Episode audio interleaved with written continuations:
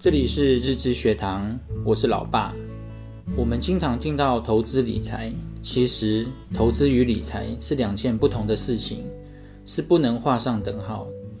理财是为了累积财富，简单来说，理财的基本概念是如何分配收入、支出及储蓄，没有一定的比例原则，依照自己的状况而定，让自己能存到一笔资金，再用这笔资金去投资。所以，投资只是理财中的一部分。投资的重点是创造财富，而投资的资金是从理财而来。所以，投资与理财两者都会被相提并论。不投资理财可以吗？当然可以。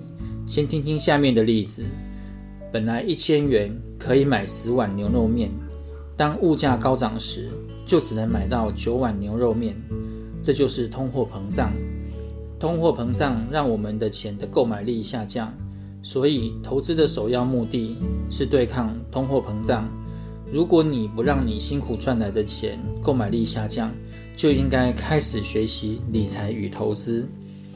稳定的工作是理财投资必要的条件，有工作才会有持续的收入，持续有收入才会有财可以理，也才能累积到投资的资金。在开始投资理财之前，有件事要先做好，最重要的是风险的规划。第一个是人身的风险，可以用保险来补偿这个风险。第二个是投资标的物的风险，凡投资必定会有风险，如何把这个风险降到最低？我建议要勤做功课，才能找到适合自己属性及能承受风险的商品。时代背景的不同。投资的工具也会不同。我是个较为保守的人，早期只把钱投资在风险较低的保险上面，现在也把部分资金投入股市 ETF。